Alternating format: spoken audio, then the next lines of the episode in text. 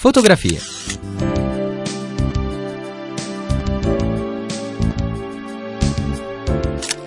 Fotografie. Sguardi attenti sul nostro tempo.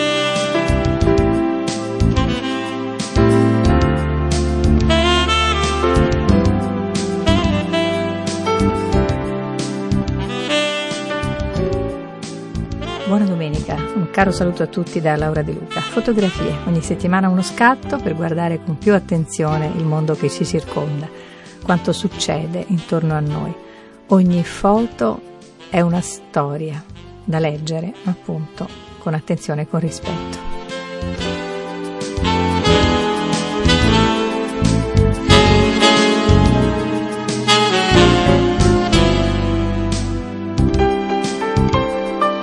Radio Vaticana, fotografie. La mia foto di oggi è davvero drammatica. In primo piano occupa um, due terzi della fotografia, taglio orizzontale, un mucchio di detriti, c'è di tutto, travi di legno, eh, sassi, lamiere, oggetti non identificati, eh, ammassati su un, uno specchio d'acqua putrido. Eh, la montagna di Macerie arriva all'altezza quasi di un tetto grigio scuro, potrebbe essere in Ardesia, e già suggerisce un paesaggio, un panorama montano. Sullo sfondo infatti c'è una collina verde e svetta un campanile bianco con il tetto pure scuro, architettura tipica eh, che ci suggerisce il luogo, appunto, siamo nell'Europa centrale eh, lo scatto si riferisce alla catastrofica alluvione in Germania di giovedì scorso, decine di morti. Causa il rigonfiamento, l'esondazione di tanti fiumi che hanno liberato enormi masse d'acqua, eh, arrivando a trascinare via perfino le case. Dicevo, il maltempo ha colpito soprattutto la Germania, ecco in questa foto si vede un cielo cupo, una striscia sottile occupa una, una piccola porzione dell'inquadratura, un cielo molto eh, nuvoloso, molto carico d'acqua. E si è battuto, dicevo, il maltempo soprattutto in Germania, soprattutto la regione di Colonia, poi il nord Reno-Vestfalia, ma non sono rimasti immuni neppure Belgio, Olanda, Lussemburgo. In Germania le autorità hanno dichiarato, eh, l'avrete sentito, lo stato d'emergenza, tragedia senza precedenti che in tanti stanno mettendo in correlazione con il famoso stracitato cambiamento climatico. In, lì in Germania sono 200.000 cittadini rimasti senza elettricità, di fatto i, la portata vera dei danni non, non è ancora eh, chiara in via definitiva proprio perché lo stesso maltempo ha reso eh, impraticabili a lungo e tuttora lo sono eh, molte strade. Comunque eh, le fotografie ma anche i video pubblicati sui social mostrano eh, auto che galleggiano eh, lungo strade trasformate in fiumi, case devastate sempre dalla furia dell'acqua. Evidentemente il mondo è malato. E recentemente la rivista online Technology Review del MIT, del Massachusetts Institute of Technology, ha presentato alcune prove fotografiche del cambiamento climatico in corso grazie a una serie di scatti prodotti appunto da fotografi o esploratori e studiosi che hanno eh, documentato per l'appunto il progressivo assottigliamento per esempio dei ghiacciai. Eh, come sappiamo, a catena, grazie a quello stracitato effetto farfalla, la diminuzione oggi di uno strato di neve anche sottile provocherà domani danni imprevedibili anche a migliaia di chilometri, non del tutto però imprevedibili questi danni. Siamo ancora in tempo ad arrestare la catastrofe, a prevenire gli effetti sconvolgenti di eventi climatici che di per sé sarebbero normali, sarebbero eh, nella consuetudine. Alcuni esperti lo sottolineano e non solo gli esperti. È una sfida che abbiamo in questa post-pandemia. Ancora non è terminata, ma dobbiamo guardare avanti perché è una crisi Sappiamo che da una crisi non si esce uguali, o usciamo migliori o peggiori. E la nostra preoccupazione è guardare che l'ambiente sia più pulito, più puro e si conservi e prenderci cura della natura affinché la natura si prenda cura di noi. Così il Santo Padre nel suo videomessaggio del 22 aprile scorso rivolto ai partecipanti al vertice internazionale sul clima. Radio Vaticana, fotografie.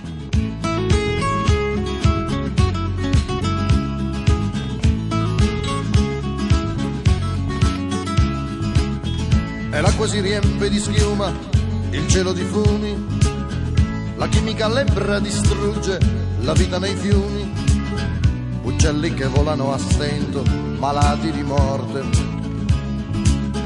Il freddo interesse alla vita ha sbarrato le porte. Un'isola intera ha trovato nel mare una tomba. Il falso progresso ha voluto provare una bomba.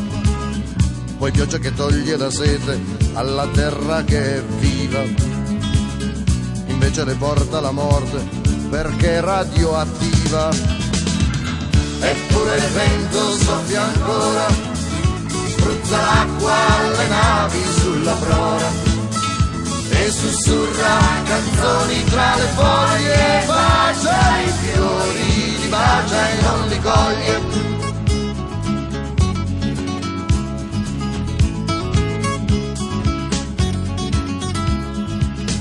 Un giorno il denaro ha scoperto la guerra mondiale, ha dato il suo putrido segno all'istinto bestiale, ha ucciso, bruciato, distrutto in un triste rosario e tutta la terra si è avvolta di un nero sudario.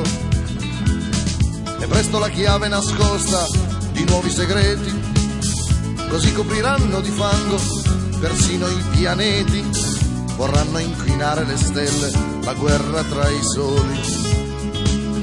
I crimini contro la vita li chiamano errori. Eppure il vento soffia ancora spruzza l'acqua alle navi sulla prora e sussurra canzoni tra le foglie, bacia i fiori, li bacia e non li coglie, eppure sfiora le campagne, accarezza sui fianchi le montagne e sconfiglia le donne tra i capelli, corre Radio Vaticana, fotografie. Siamo ancora in tempo a salvarci dalle catastrofi dovute ai forti mutamenti climatici, incoraggiati, questi mutamenti climatici, da un comportamento dissennato di tutti noi, dell'uomo. È la riflessione suggerita dalla disastrosa alluvione che ha colpito nei giorni scorsi la Germania e altri paesi del centro Europa. Certo, non tutte le volte che piove è colpa dell'uomo, diciamo anzi quasi mai, ma ma se le piogge si fanno torrenziali, esagerate, gli effetti appunto catastrofici, qualche domanda è giusto porsela, anzi è doveroso. Se il mondo è malato, noi che siamo i suoi abitanti, eh, i suoi abitanti pensanti, dovremmo anche cercare qualche risposta. Così come risposte, ecco, il Papa citava la sfida della pandemia, eh, risposte ce le dà, ce le ha fornite, ce le ha suggerite la stessa pandemia ha tante domande grandi e piccole sulla vita e sulla morte. Ed è in questo senso il libro che vi segnalo oggi. Edito da Fefe, editore, Ricordati di respirare. Io, infermiera Covid in prima linea. L'autrice è Agnese Tancredi. Il libro è proprio il diario di un'infermiera nei giorni clou della prima fase della pandemia, giorni cupi. È stato un bisogno all'inizio della pandemia, quando è scoppiato tutto, eh, un bisogno mio di mettere su carta quello che mi stava capitando, perché eravamo tutti frastornati, non stavamo capendo che cosa stesse succedendo e all'improvviso c'è stato uno stravolgimento di quello che era il nostro lavoro, perché io lavoro in una sala operatoria, sono strumentista da 15 anni e la mia sala operatoria è dovuta diventare una terapia intensiva perché bisognava fare posto a questi pazienti, che erano tanti. Io avevo queste emozioni che erano miste, c'era tutto, c'era la paura, la paura di prendere il virus, di portarlo a casa perché all'inizio non ci davano le protezioni, perché all'inizio non si capiva bene come difendersi da questo virus, allora le notizie sono state anche sbagliate. Del resto lei riporta nelle prime pagine a un certo punto ci è stato chiesto di non fare domande perché tanto non esistevano risposte. Sì, sì. Sì, questo perché ovviamente tutti volevamo capire e quando vuoi capire chiedi, chiedi delle spiegazioni, ma ti accorgevi che dall'altra parte non ne sapevano più di tanto. Cioè, era, era, una cosa nuova per tutti, la dovevano capire tutti, ci venivano dette quasi delle bugie, io le chiamo bugie perché come tali le ho vissute, mm, perché eh, un conto è dire non abbiamo oh, gli strumenti per da darvi per proteggervi perché mascherine, tute non ce ne sono a sufficienza, ce ne dobbiamo procurare. Un conto è dire non servono, è una cosa ben differente. Ecco, questo mi ha fatto male, questo mi faceva arrabbiare, questo io ho dovuto scrivere. Agnese, lei in alcuni punti del, del libro eh, usa il termine guerra e tuttavia mm. lo usa in, in, senso diciamo duplice, ambiguo, contraddittorio. A volte le mm. sfuggono espressioni da trincea, in alcuni punti dichiara espressamente non voglio sentirmi in guerra. Ecco, vuole chiarire. Certo. È un sentimento che sembra ambiguo, ma in realtà non lo è. Perché? Sicuramente ci siamo sentiti eh, che dovevamo affrontare una guerra perché c'era un nemico da combattere, no? Quindi se tu hai un, un nemico da combattere, in questo caso era il virus, eh, la puoi chiamare guerra, ma io, in quanto infermiera, dico, non, non sono un soldato, ma sono colui che cura le ferite che una guerra produce. Cioè io ho dei pazienti colpiti dal virus, quindi il nemico, virus Covid-19, ma che però io devo curare, devo assistere. Quindi eh, questo perché lo dico nel libro? Perché ci siamo sentiti chiamare soldati, ci siamo, ci siamo sentiti dire siete come dei soldatini, dovete eseguire gli ordini.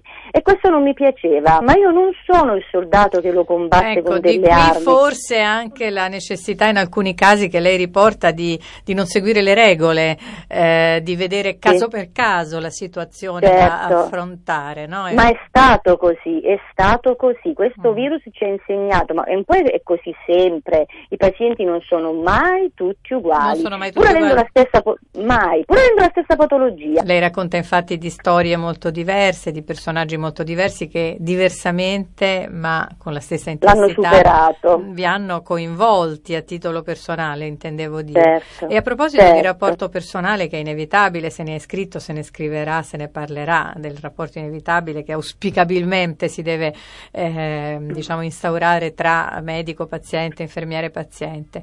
E, mm. Lei fa capire tra le righe in questo suo testo, in questo suo diario, mm-hmm. eh, che appunto anche la figura dell'infermiere, non soltanto voi guardavate i pazienti, ma anche i pazienti vi guardavano, appunto certo, l'identità certo. dell'infermiere. Non siamo soldati, ha detto poco fa con forza, avete avuto la, la, la percezione di che cosa rappresentavate appunto per i vostri ammalati e che quindi allora. si stava delineando una, quasi una figura nuova, forse la più autentica, il ruolo più autentico dell'infermiere. Questo è vero, questo è vero. Tra l'altro, essendo noi infermieri di sala operatoria, questo tipo di rapporto l'abbiamo un po' eh, tralasciato, perché come sala operatoria il paziente viene, il tempo di salutarlo, di fargli le domande preliminari, poi tu lo addormenti, lo certo. operi, lo risvegli e lo rimandi in reparto. Per cui questo rapporto col paziente, eh, noi infermieri di sala operatoria, negli anni è un po' venuto meno rispetto a chi lavora nelle corsie, certo. quindi lo abbiamo dovuto ri, eh, riprendere in mano e qui noi eravamo proprio il rapporto col mondo esterno, anche chiederci semplicemente che tempo fa fuori, eravamo noi quelli che riportavamo da fuori le notizie, come sta andando la pandemia, cosa succede nel mondo fuori, anche perché non avevano televisioni che potevano aggiornarli. Per cui tu eri sì riferimento per qualsiasi cosa, non solo per la somministrazione delle terapie. E loro ci guardavano e osservavano, tanto che eh, se ci, gli chiedevi di noi, sapevano descrivere benissimo ognuno, sapevano persino, io rimanevo colpita da come qualche volta qualche paziente mi sapeva dire chi di noi stava affrontando questa cosa con più coraggio rispetto a un altro.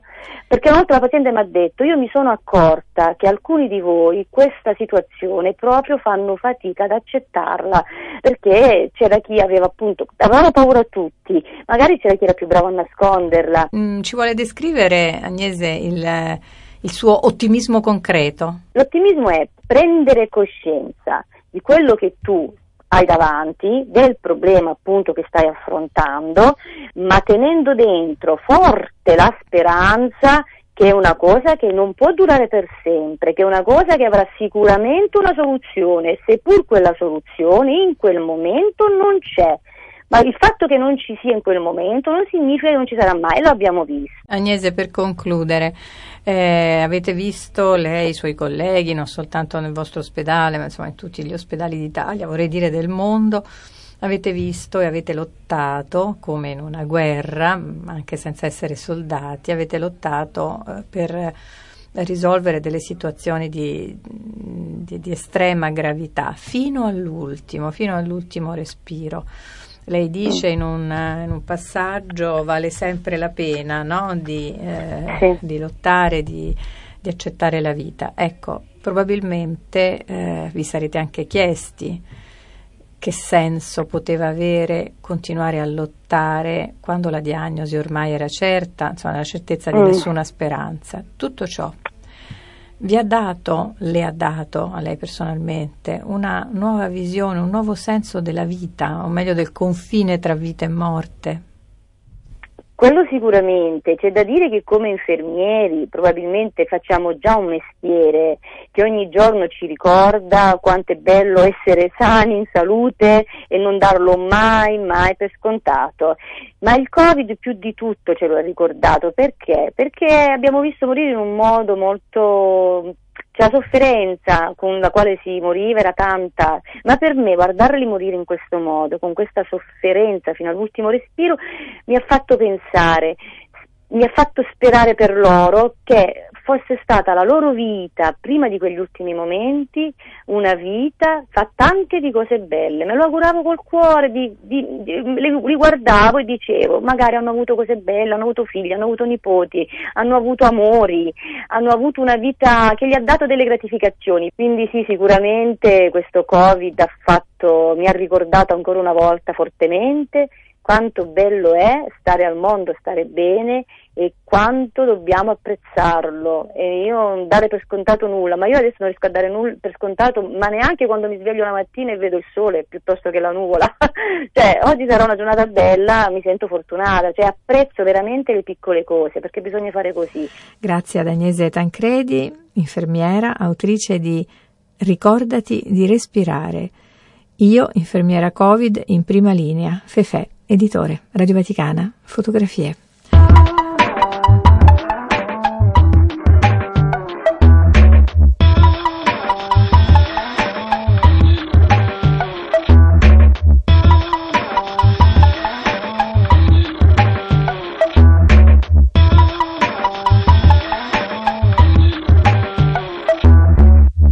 succede, che succede in giro? Chi vede bianco, chi vede nero? Chi resta in casa, chi se ne va in strada? Che cosa conta, che cosa è vero? Mi han detto che per tenere alti i consumi è necessario far morire i fiumi. Ho letto che le marche dei diamanti hanno provocato guerre devastanti, che il succo d'ananas è insanguinato ed il caffè ha un gusto assai salato. Che c'è chi vive nella povertà fabbricando simboli di libertà. Che un brevetto di una medicina vale più della vita di una bambina. Posso capire che così si salvaguarda il lavoro. Vorrei vedere fosse figlia loro. La conoscenza e la tecnologia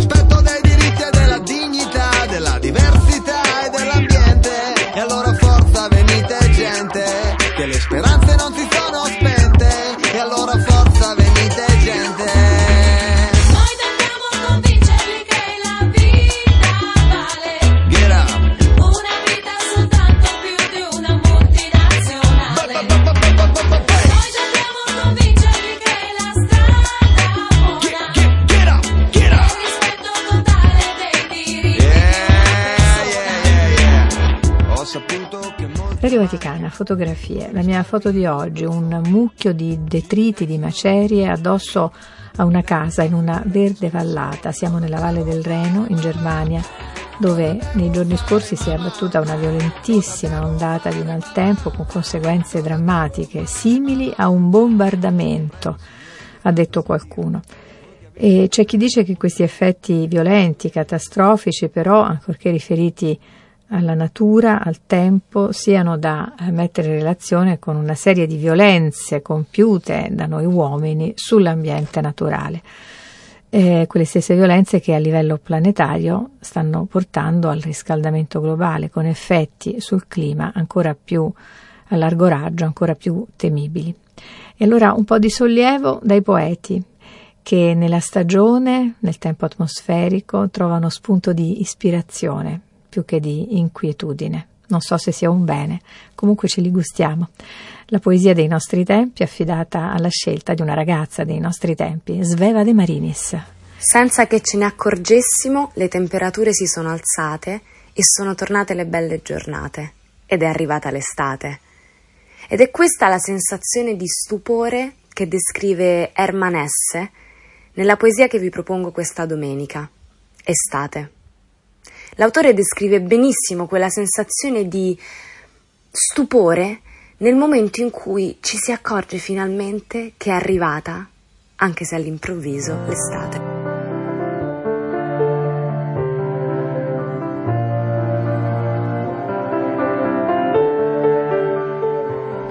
Improvvisamente fu piena estate.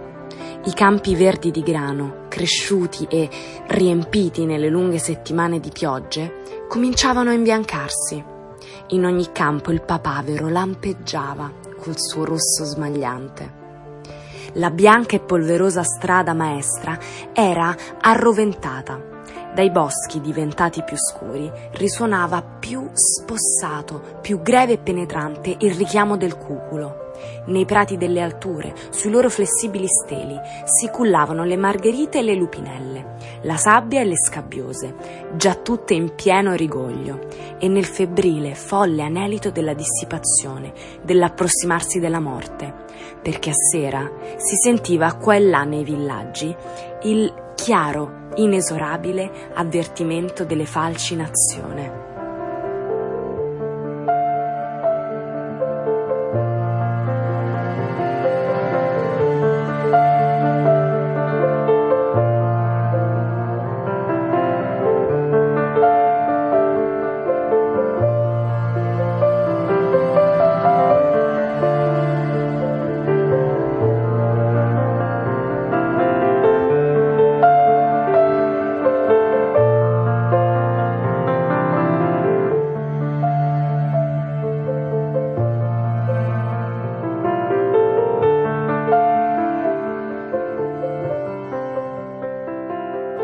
Grazie Sveva e allora con il suo Herman S chiudiamo il nostro album fotografico per oggi. Come sapete lo riapriamo ogni eh, domenica, poco dopo l'Angelus del Papa, su 105 in FM Radio Vaticana o se preferite in streaming su vaticannews.va. Io vi auguro buon proseguimento con i programmi Radio Vaticana. Ciao!